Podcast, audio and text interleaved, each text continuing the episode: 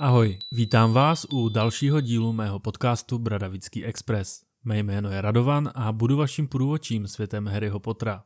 A dnes to bude speciální vánoční epizoda. Opět tu zde jen rychle zmíním svůj Instagram Bradavický Express, takže jestli mě nesledujete, tak to mazejte napravit a samozřejmě také herohero.co lomeno Bradavický Express, kde vydávám bonusové epizody každou středu. Dnes nás čeká štědrý večer a určitě se již nemůžete dočkat mísy plné bramborového salátu, řízků a hlavně toho, co najdete pod stromečkem. Přeji vám tedy všem krásné Vánoce, plné klidu a pohody a doufám, že si dnešní den užijete. A stejně tak, že si užijete i dnešní vánoční speciál. Podíváme se společně na kloup tomu, jakým způsobem slaví Vánoce ve Velké Británii. Takže si určitě něco povíme o jejich historii, tradicích a samozřejmě také o tom, jak tráví Vánoce kouzelníci v čele se slavným Harry Potterem a to především v Bradavicích.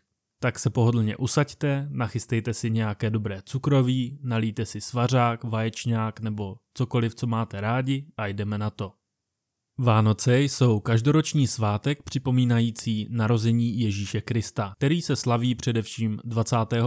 prosince jako náboženská a kulturní oslava mezi miliardami lidí po celém světě. Je ústředním svátkem křesťanského roku, následuje po období adventu, které začíná čtyři neděle před ním a zahajuje tak období vánočních svátků. Štědrý den je v mnoha zemích státním svátkem. Nábožensky ho slaví většina křesťanů, ale stejně tak i mnoho nekřesťanů. Existují různé hypotézy o datu Ježíšova narození, a tak na počátku 4. století církev stanovila toto datum na 25. prosince, což odpovídá tradičnímu datu zimního slunovratu v římském kalendáři. Je to přesně 9 měsíců po zvěstování páně 25. března, což je také datum jarní rovnodennosti.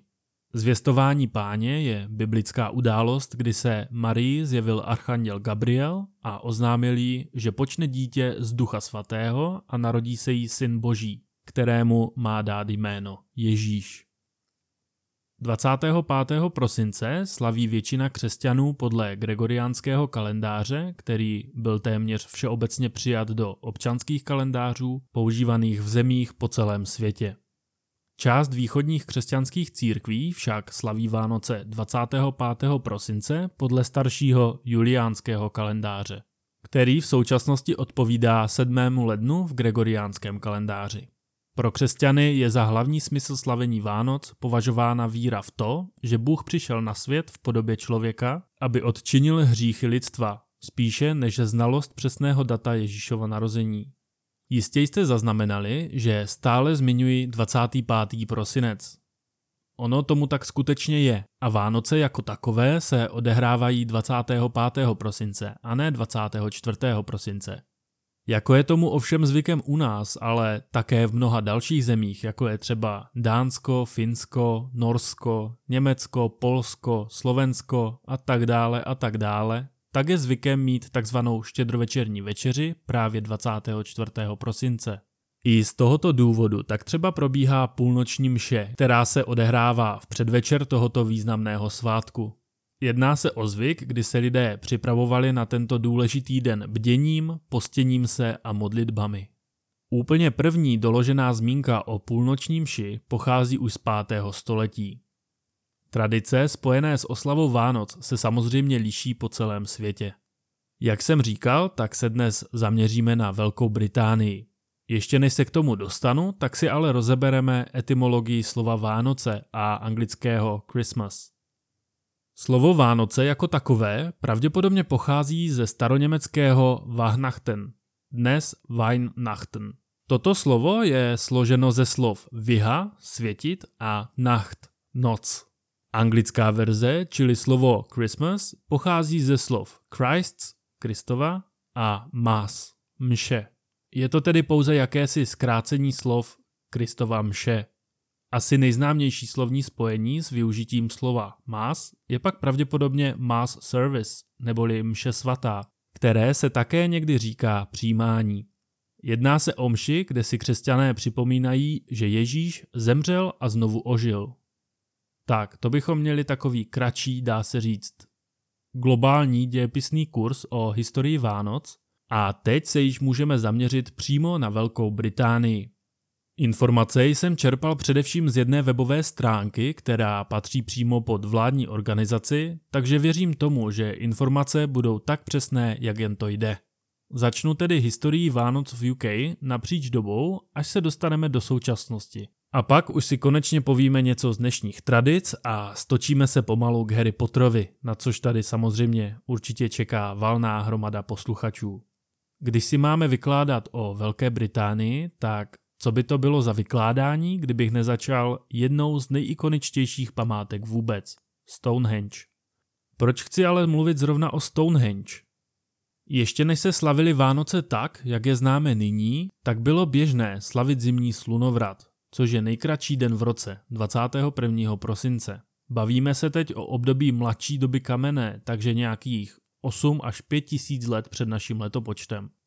Místo, kde se nyní Stonehenge nachází, se již v tomto období začalo používat k různým oslavám a rituálům.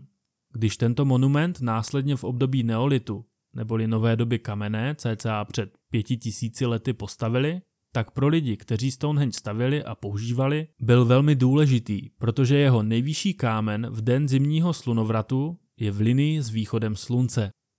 Archeologové, kteří pracují na nedalekých Darringtonských zdech, zjistili, že lidé z neolitu, nové doby kamenné, zde v tuto dobu pořádali velké slavnosti.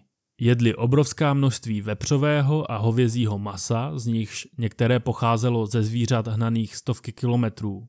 Pochutnávali si také na mléčných výrobcích, jako je kvašené mléko a sír, a pravděpodobně pili ječné pivo nebo medovinu ze zdobených keramických kádinek které byly v pozdním neolitu nezbytnou výbavou.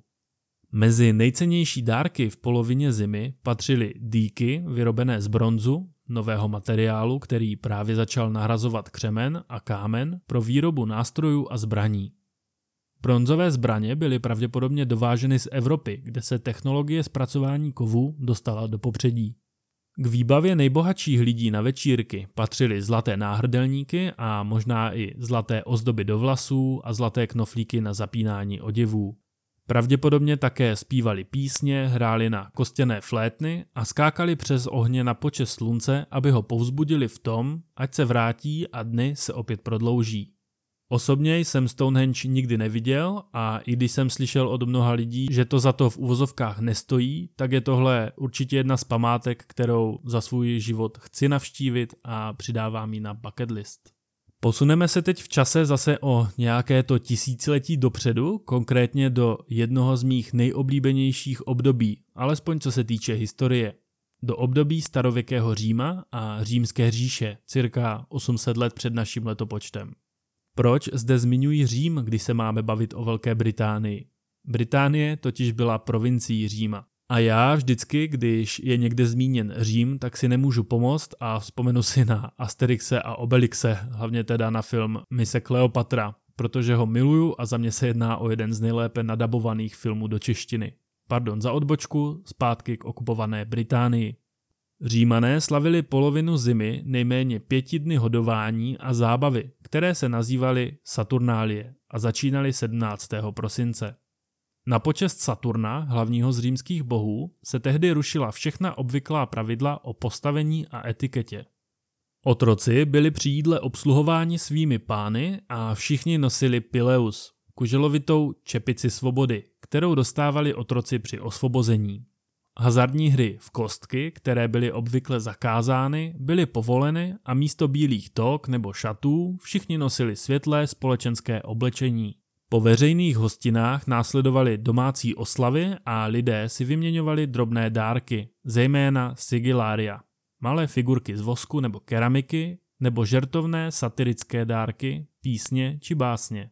Otroci mohli dokonce kritizovat své pány a jen jednou za rok dostali volno.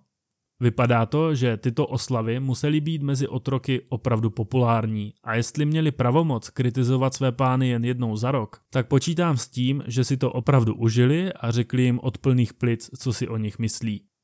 V Británii se tak dodnes nachází pozůstatky římských pevností z období této okupace. Během Saturnálí se tak v těchto římských pevnostech nechávali vojáci obsluhovat jejich důstojníky.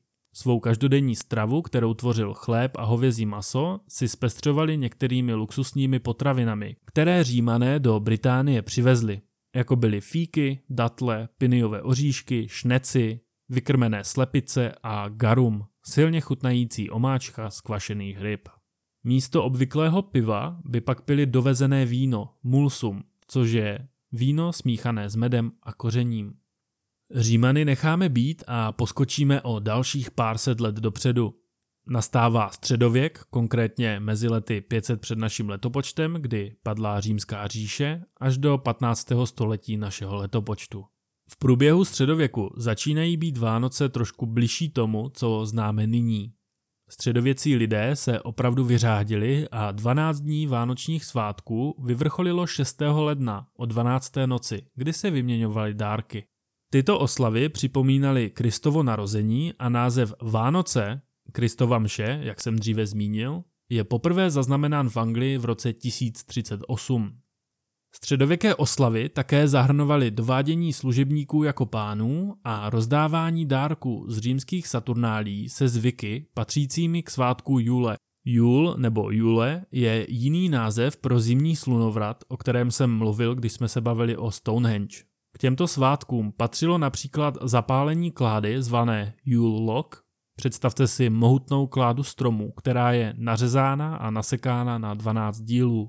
Tato kláda je pak pálena každý večer až do vyvrcholení 12. noci 6. ledna. Taky existovala varianta, kdy se celá kláda nechala v celku, byla vzata dovnitř domu a položila se do krbu jen jejím koncem a postupně ji posouvali, takže hořela celých 12 dní. Takto ohřelá kláda se pak často dávala pod postel pro štěstí, ochranu před nebezpečím a trošku ironicky jako ochrana před ohněm. Během jejího hoření pak lidé často počítali jiskry a snažili se z nich vyčíst budoucnost. Co je ale nejzajímavější je to, že Yule log je dnes spíše znám jako desert. Roláda. Nikdy jsem nad tím nepřemýšlel, ale když si představíte klasickou roládu z kaká, která má bílou náplň, tak skutečně připomíná kmen stromu. Právě tato pochoutka postupem času, dá se říct, nahradila pálení kmene a no, za mě je to tedy mnohem bezpečnější a určitě chutnější varianta těchto oslav. Lidé také v období oslav zdobili domy stále zelenými rostlinami a pojídali bohatě zdobené kančí hlavy, které se někdy zapíjely svařeným bragotem, mimořádně silným pivem s medem a s kořicí okořeněným brandy. Bujaré středověké slavnosti řídil vládce, jehož slovo bylo zákonem. Vánoční hry, které nařídil, mohly být opravdu drsné. Mezi ty nejkročí patřily hot cockles, horcí kohouti, kdy oběti se zavázanýma očima museli hádat, kdo je zezadu udeřil. Pokud byl odhad správný, fackovaný se stal obětí. Je to taková brutálnější verze hry na babu. Středověké Vánoce, kde se zbožnost mísila s opileckým veselím, byly také významnými státními událostmi, kdy králové slavnostně nosili koruny na hostiny a podepisovali zákony. Pokud se vám zdají oslavy Vánoc ve středověku přehnané, tak co teprve období Tudorovců. Zde se bavíme o konci 15. století a začátku 17. století. Tudorovské Vánoce byly ještě více oslavované než ty středověké ale byly o něco méně bouřlivé, alespoň tedy u dvora. Na 12. noc 6. ledna se do koláče pekla fazole. Ten, kdo ji následně ve svém kousku koláče našel, se stal fazolovým králem. Nebo pokud to byla žena, vybrala si svého krále a všichni ho museli napodobit. Když tento král pil, pili i hosté. Když kašlal, kašlali i oni. Když se svalil na zem v alkoholovém delíriu, tak se svalili No dobře, úplně nevím, jak to fungovalo, ale jestli pili všichni stejně jako on, tak se pravděpodobně taky svalili na zem. V této době se také hrály divadelní hry, například Shakespeareova Twelfth Night a Disguisings. Královna Alžběta dávala přednost energickému tanci a na hradě Kenilworth měla svou vlastní taneční komnatu. Bavíme se o Alžbětě první, ano, jen pro ujasnění. Určitě všichni víte, jak vypadala, alespoň z různých obrazů a maleb. Tehdy frčel extrémně bílý make-up a mnoho lidí se dnes domnívá, že právě ten byl příčinou její smrti. Tehdy se totiž jako přísada do tohoto make-upu používalo olovo a to mělo údajně za následek otravu krve, na kterou následně Alžběta zemřela.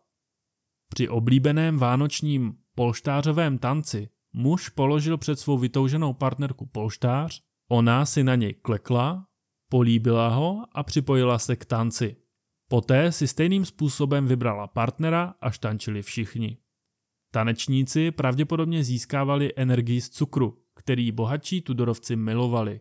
Přikusovali ho do již sladkého vína a pořádali vánoční cukrové hostiny s propracovanými cukrovými modely hradů, draků, cesmíny a dokonce i cukrových pohárů. Vše bylo jedlé.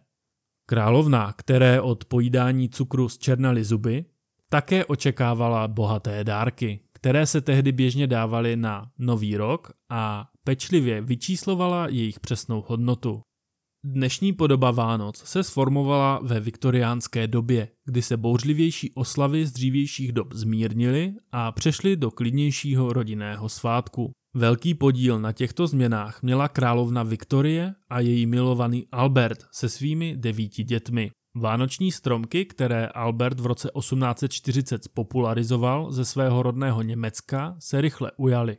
Stejně jako jejich zdobení světýlky a dárky, které se nyní rozdávaly přímo na štědrý den. Dárky pro viktoriánské děti byly obvykle poměrně skromné, například sladkosti, oříšky nebo pomeranče, i když bohatší děti mohly doufat v dárek odpovídajícím nejnovějším technologiím, například v hračku, třeba takový vláček. Spropitné pro služebnictvo a obchodníky se nechávalo až na 26. prosince, proto se mu říkalo a říká Boxing Day, od slova box, krabice, do kterých byly tyto dárky pro služebnictvo zabaleny. V tomto období vzniklo také mnoho dalších dnes známých prvků anglických Vánoc, včetně tištěných vánočních pohlednic, vánočních sušenek a pojídání krocana a vánočního pudingu. Dokonce i Santa Claus a jeho sobí spřežení sem poprvé dorazili z Ameriky v 70. letech 19. století. Z tohoto důvodu až do dnešního dne nedělají v Británii nějaký zásadní rozdíl mezi Santou a jejich Father Christmas v překladu Otec Vánoc. Většina viktoriánských rodin chodila o Vánocích do kostela a slova mnoha oblíbených kolet jsou tak viktoriánská.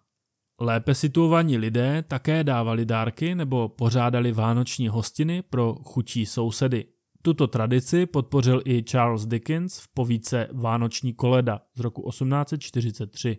A jak víme, tak Charles Dickens, stejně jako profesor J.R.R. Tolkien nebo Jane Austen, měli obrovský vliv na život a tvorbu autorky Harryho Pottera J.K. Rowling. Jo, jo, já vím, Harry Potter, já vím, už se tam dostaneme za malou chvilku. Už nás čeká jen poslední období a to bych označil jako období současnosti. Nejdříve se mrkneme na nějaké tradice, které se dodržují. Jako první mě zaujala tradice, že veškerá výzdoba by měla být uklizena před koncem 12. dne Vánoc, čili 5. ledna. Určitě také musím zmínit vánoční projev královny nebo krále. Jedná se o jeden z nejsledovanějších programů v televizi během Vánoc a počet diváků obvykle překračuje hranici 20 milionů. První vánoční projev pronesl dědeček Alžběty, král Jiří V. už v roce 1932, tehdy ještě skrze rádio. Samozřejmě mají v Británii také vánoční trhy. Konkrétně ten v Manchesteru patří k největším vánočním trhům na světě, tedy až po trzích v Německu a považuje se za ten vůbec nejlepší. Bohužel jsem neměl příležitost jej nikdy navštívit, ale rozhodně přidávám na svůj bucket list hned vedle Stonehenge. Britové si také věší vánoční ponožky na krb. Tradice vychází z lidové pohádky, která vypráví o šlechtici, jemuž zemřela žena a on tak zůstal bez prostředků a jako jediný rodič svých tří dcer. Šlechtic zůstal bez peněz na věno a obával se, zda se jeho dcery dobře vdají. Bez značného věna by ale o jejich sňatek neměl zájem nikdo bohatý a dobře postavený. A bez ničeho, co by mohli zdědit, by zůstali naprosto bez prostředků. Když se o tomto otcově dilematu doslechl svatý Mikuláš, přišel do jejich rodinného domu a naplnil dívčí punčochy, které visely nad krbem, aby uschly, pevnými zlatými kuličkami, aby se přeci jen mohli vdát. Verze tohoto kuriozního příběhu kolují již desítky let, každá s vlastním zvratem. Ale bez ohledu na specifika je tento příběh již stovky let zdrojem vánoční výzdoby. Stejně jako u nás, tak i Britové věší melí. Tato tradice sahá až k pradávným druidům, kteří věřili, že mají melí mýtickou sílu, přináší štěstí a odhání zlé duchy. V dnešní době je líbání podimelím tradicí, která vznikla někdy v 18. století mezi anglickým služebnictvem a následně se rozšířila i do vyšších vrstev. Jako součást tohoto zvyku mohli muži v uvozovkách ukrást polibek každé ženě, kterou přistihli stát pod imelím a její odmítnutí polibku bylo považováno za smůlu. Něco mi tak říká, že s tímhle nápadem původně přišli muži. Co myslíte? Nedělá mi problém představit si nějakého sluhu, jak číhá za dveřmi a čeká na každou slečnu, ženu nebo paní, která projde kolem, aby jí zaskočil ve dveřích, kam předtím melí pověsil. Tradice vánočního stromku je starobylá a sahá daleko do minulosti. Pravděpodobně vznikla při pohanských obřadech na oslavu přežití přírody v zimě. Novodobá tradice vznikla v Německu a v 18. a zejména v 19. století se rozšířila do celého křesťanského světa zejména do protestantských zemí. Princ Albert, německý manžel královny Viktorie, přinesl tuto tradici v 19. století do Anglie. Ta se pak rychle rozšířila natolik, že se ozdobené vánoční stromky staly klasickým symbolem Vánoc, dokonce více než Betlémy. Pro většinu Britů by tak Vánoce nebyly Vánocemi bez stromečku, pravého nebo umělého. Každé město, vesnice, čtvrť, hospoda, obchodní dům a také mnoho malých obchodů má svůj vlastní krásně zdobený stromek. Londýnu obrovský vánoční strom, který je na Trafalgarském náměstí, každoročně věnuje město Oslo, a to v rámci tradice, která začala v roce 1947 jako vyznání díku Norska vůči Velké Británii za jejich pomoc během druhé světové války. Než se posuneme k jídlu, tak samozřejmě nesmím zapomenout na zpívání kolet. Vánoční koledy zná téměř každý, ať už je křesťanem nebo ne. Zpívání koled je tradice, která přetrvává a kdy skupinky mladých i starších lidí stojí na ulici nebo chodí ode dveří ke dveřím, zpívají koledy a vybírají peníze na dobročinné účely. Koledníci se také objevují ve dnech před Vánocemi na mnoha velkých nákupních ulicích a v nákupních centrech.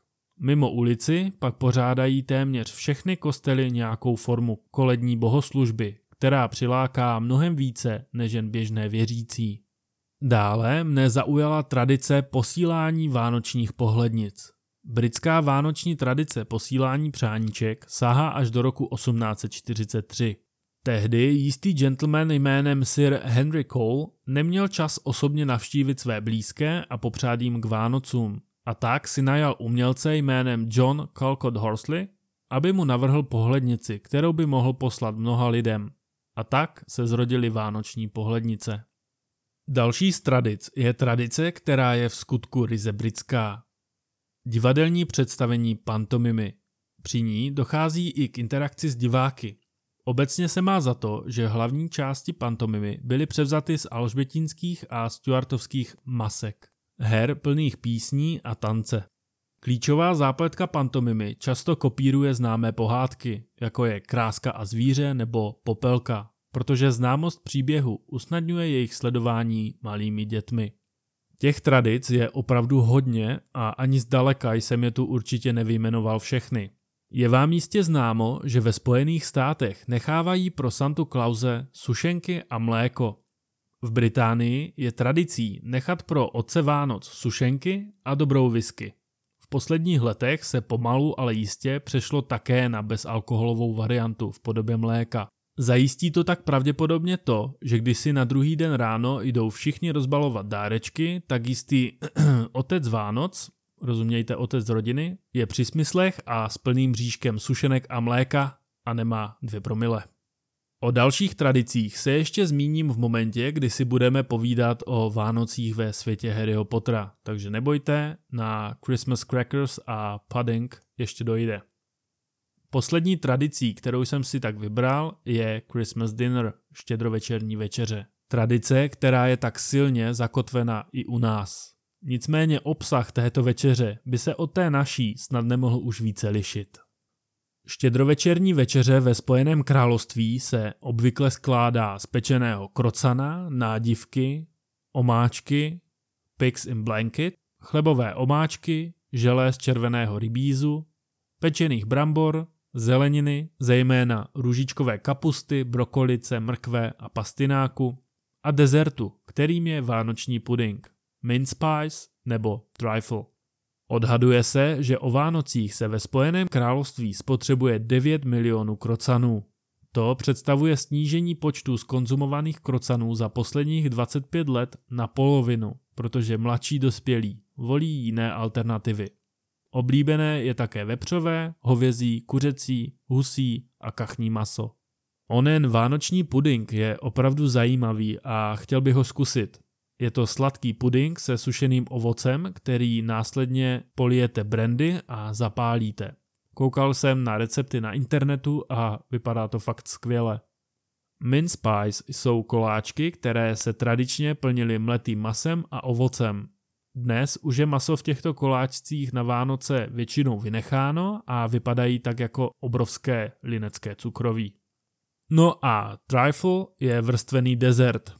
Pokud jste viděli díl Přátel, kde se o něj pokoušela Rachel, tak bych vám doporučil se neřídit jejím receptem a osobně bych vynechal maso i hrášek. V Anglii se v průběhu 16. a 17. století běžně podávala husa nebo kapoun a bohatí lidé někdy večeřeli páva a labuť. Krocan se na vánočních stolech v Anglii objevil v 16. století v 17. století se pak tradice krocana o Vánocích rychle rozšířila po celé Anglii a začala se běžně podávat také husa, která zůstala převládající pečení až do viktoriánské éry. Předtím se mimochodem zcela běžně zakládaly takzvané husí kluby, které umožňovaly dělnickým rodinám ušetřit si během roku na jednu husu. Tak, myslím, že historii Vánoc Velké Británie jsme si jakž takž prošli a už vás nebudu dále trápit. Vrhneme se do našeho milovaného světa Harryho Pottera. Nejdříve začnu jídlem a tradicemi, se kterými se zde můžeme setkat, hlavně tedy v Bradavicích, a uvidíme, jestli se nějak zásadně liší od těch našich mudlovských. Spoiler alert, vlastně ani moc ne. Jedná se většinou o ty stejné tradice, akorát mají nějaký magický twist. Následně se zaměřím na Harryho samotného a na to, jakým způsobem trávil Vánoce on. Začneme tedy výzdobou Bradavic a ta je každý rok skvostná. Ve Velké síni tak můžeme najít 12 stromů, které jsou nádherně dekorovány, třeba zlatými hvězdami a různě očarovanými baňkami. Každý z vás si jistě vybaví profesora Kratiknota v prvním díle, když za pomocí kouzla Wingardium Leviosa věší tyto baňky na strom. Na zdech visí melí a cesmínové větvičky. Z magicky začarovaného stropu padá sníh, který ale na rozdíl od toho klasického je suchý a teplý. Podobně bývá nazdoben i zbytek hradu a k tomu bývá očarováno brnění, které stojí na chodbách tak, aby zpívalo procházejícím studentům koledy. Tomu samozřejmě dodává korunu protiva, který si slova kolet upravoval na sprosté. Dárky mají studenti, kteří se rozhodnou nebo jsou z nějakých důvodů nucení zůstat v Bradavicích, nachystány hned po probuzení u postele, kam je jim doručí během noci domácí skříci, kteří jsou v Bradavicích zaměstnáni. A dárky, které dostávají, jsou opravdu luxusní. Ani ne tak cenou, teda jak které, ale umíte si představit, že pod stromečkem najdete neviditelný plášť, nové létající koště, kouzelnickou hůlku, zlatonku nebo třeba pamatováčka? Naprosto boží. Kromě kouzelnických her, jako jsou třeba šachy nebo řachavý Petr, si obzvláště během Vánoc můžou studenti, ale vlastně všichni kouzelníci, rozbalit takzvaný Wizard Cracker. Jedná se o kouzelnickou obdobu Christmas Cracker, které jsem zmínil již dříve v tomto díle podcastu, nebo v kapitole, kde byla zmíněna vánoční hostina. Představte si takový balíček ve tvaru obřího bonbonu, který dva lidé chytí rukou. Následně zatáhnou a komu zůstane větší kousek v ruce, tak ten vyhrává obsah balíčku. V mudlovském světě se jedná většinou o nějaké sladkosti nebo malou hračku. No ale v kouzelnickém světě můžou obsahovat opravdu zajímavé věcičky a kouzla. Když například Harry v prvním díle tento cracker roztrhne společně s Fredem, tak cracker vybuchne s ránou jako z děla a všechny v okolí zahltí oblak modrého dýmu, zatímco zevnitř vyletěl námořnický klobouk a několik živých bílých myší. Klobouk například vyhrál i Albus Brumbal, který z Crackeru obdržel Bonnet Head. Nevím, jak vám jej mám popsat, takže se spíše koukněte na Google, ale je to pokrývka hlavy známá hlavně z viktoriánského období, která sloužila jako ochrana před sluncem. Brumbál si pak tento klobouk nechal na hlavě v prvním díle, když měli štědrovečerní večeři. Co se týká jídla, tak to se v zásadě nějak extra neliší od mudlovského. Teda s tím rozdílem, že hostina v Bradavicích je opravdu hostina v pravém slova smyslu. Na vánoční hostině se tak tradičně podává pečený krocán, brambory, klobásky, hrášek, brusinková omáčka a hořící vánoční pudinky, o kterých jsem vám před chvíli říkal. Učitelé si pak můžou k jídlu dopřát také víno nebo vaječňák a samozřejmě naprosto všichni si můžou vychutnat různá magická cukrátka. Což mi připomíná, že máme ještě vaječňák v lednici a po nahrávání si ho půjdu nalít, ať se mi lépe stříhá dnešní díl podcastu, pokud mi tam teda přítelkyně ještě zbytek nechala. No, ale co samotný vyvolený Harry Potter. Jeho první Vánoce v Bradavicích v roce 1991 patří k jeho nejoblíbenějším dním v životě. Jelikož dosud trávil každé Vánoce s Dásliovými, tak tohle pro něj byla opravdová změna. Taky kdo by chtěl Vánoce trávit tím, že se nechá šikanovat svým strýcem, tetou a bratrancem, že ano. Během těchto Vánoc tak zůstal Harry v Bradavicích, společně s Weasleyovými, kteří tam zůstali, protože jejich rodiče jeli navštívit staršího bratra Charlieho do Rumunska. Harry tak poprvé v životě dostal dárek, který opravdu stál za to. Neviditelný plášť věnovaný Albusem Brumbálem. Dále pak flétnu od Hagrida, 50 pencí od Darsleyových, čokoládové žabky od Hermiony a zelený svetr od Ronovy mamky. Když následující rok ředitel Brumbál ušetřil Harryho a Rona vyloučení za to, že k cestě do Bradavic použili létající Fort Anglia, tak byl výraz profesora Snape'a popsán tak, jako by byly zrušeny Vánoce. Při čtení si vždycky vybavím Snape'a jako Grinche. Prosinci téhož roku Harry, Ron a Hermiona zůstali v Bradavicích, aby mohli vyslechnout draka Malfoje a zjistit, zda je z Miozelův dědic za použití mnoholičného nápoje. Dárků dostal Harry opět mnoho, od knihy o fanfrpálovém týmu kudlejských kanonírů od Rona, luxusního brku na psaní od Hermiony, plechovky dobrot od Hagrida až po párátko od Darsleyových. A Darsleyovi se teda netrhnou, co si budem. V roce 1993 Harry, Ron a Hermiona opět zůstali na prázdniny v Bradavicích. Pro Harryho to znamenalo již druhý anonymní dárek v podobě nového koštěte kulového blesku. O tom se následně dozvídáme, že pochází od Siriuse Blacka, jeho kmotra. Jako každý rok, kromě ostatních dárků, opět dostal pletený svetr od Molly. Ten dostával každý rok, takže už ho asi ani zmiňovat dále nebudu. Během čtvrtého ročníku se v Bradavicích během vánočních prázdnin konal ples, který byl součástí turnaje tří kouzelníků. V důsledku toho zůstalo v Bradavicích na svátky více studentů než obvykle. Velká síň byla pro tuto příležitost vyzdobena jinak než obvykle.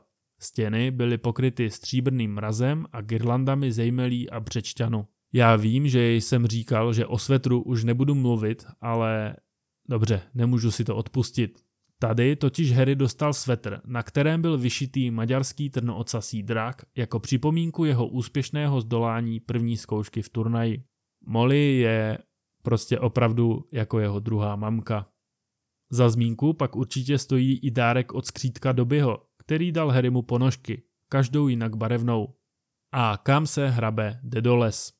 Harry to nosil dřív, než to bylo cool. V pátém díle si Doby vzal za úkol vyzdobit místnost komnaty nejvyšší potřeby, učebnu Brumbálovy armády. Vyzdobil ji melím a stovkou zlatých ozdob z Harryho tváří a nápisem Have a very Harry Christmas. Harry měl tento rok strávit v doupěti u Weasleyových, ale nakonec je strávil na Grimoldově náměstí. Harry také navštívil Ronova otce Artura u svatého Munga, který se léčil z Naginyho útoku. Tohle jsou také jediné Vánoce, které mohl strávit se Siriusem a jsem si jistý, že na ně bude vzpomínat do konce života. Možná i proto, že Sirius si vymyslel vlastní slova vánočních kolet, které zpíval a bavil tak všechny přítomné. Což mě přivádí k myšlence, že kouzelníci určitě mají své vlastní koledy, které mudlové neznají a rád bych si některé z nich poslechnul. Šestý ročník byl pro Harryho poslední, kdy ještě zažil vánoční atmosféru Bradavic. Zúčastnil se vánočního večírku profesora Křiklana, mimochodem miluju scénku Hermiony a Kormeka a jeho zvracení na Snapeovi boty. Už se těším, až se k tomu za pár let dostaneme. Následně odjel Harry do doupětek Weasleyovým, kde strávil Vánoce společně s Ronem, Hermionou, ale také s Flair Delacour a Remusem Lupinem.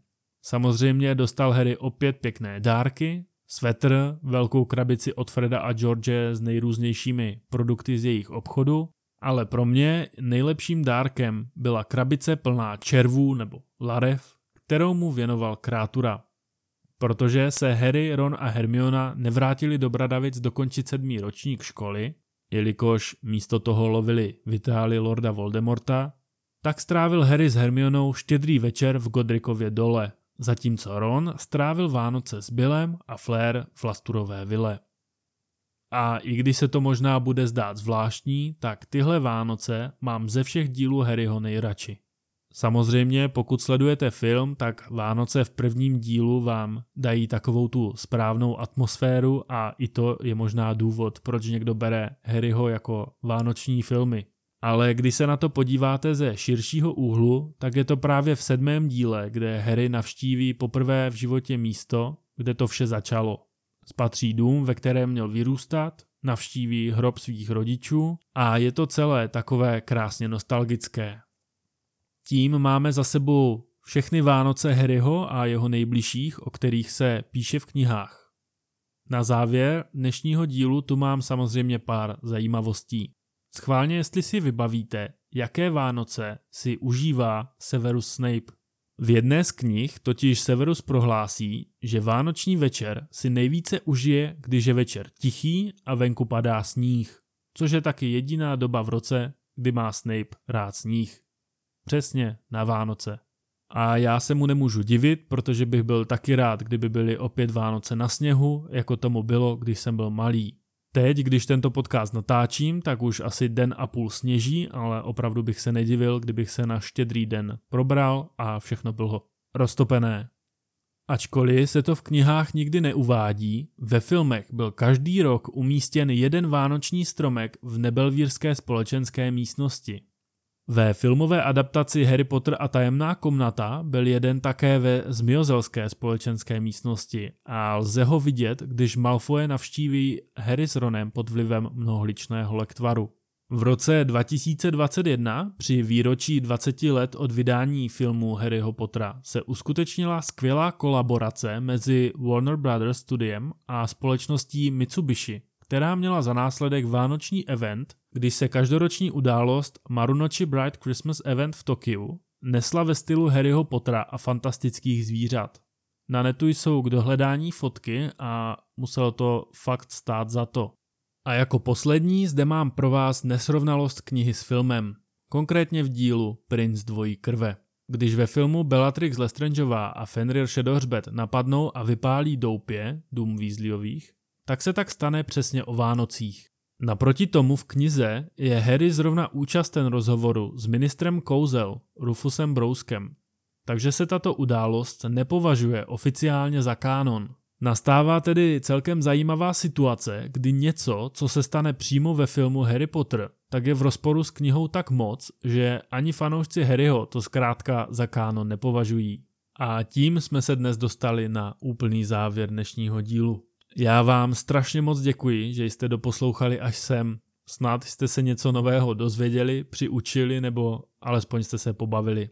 Nebudu vás tedy již déle zdržovat a utíkejte si užít štědrý den a večer. A pokud sháníte dárek na poslední chvíli, tak nezapomeňte, že lze darovat někomu členství na mém Hero Hero, kde vychází bonusová epizoda každou středu. Mrk mrk. Ještě jednou vám tedy přeji všem krásné prožití Vánoc a dny plné magických zážitků. Ahoj.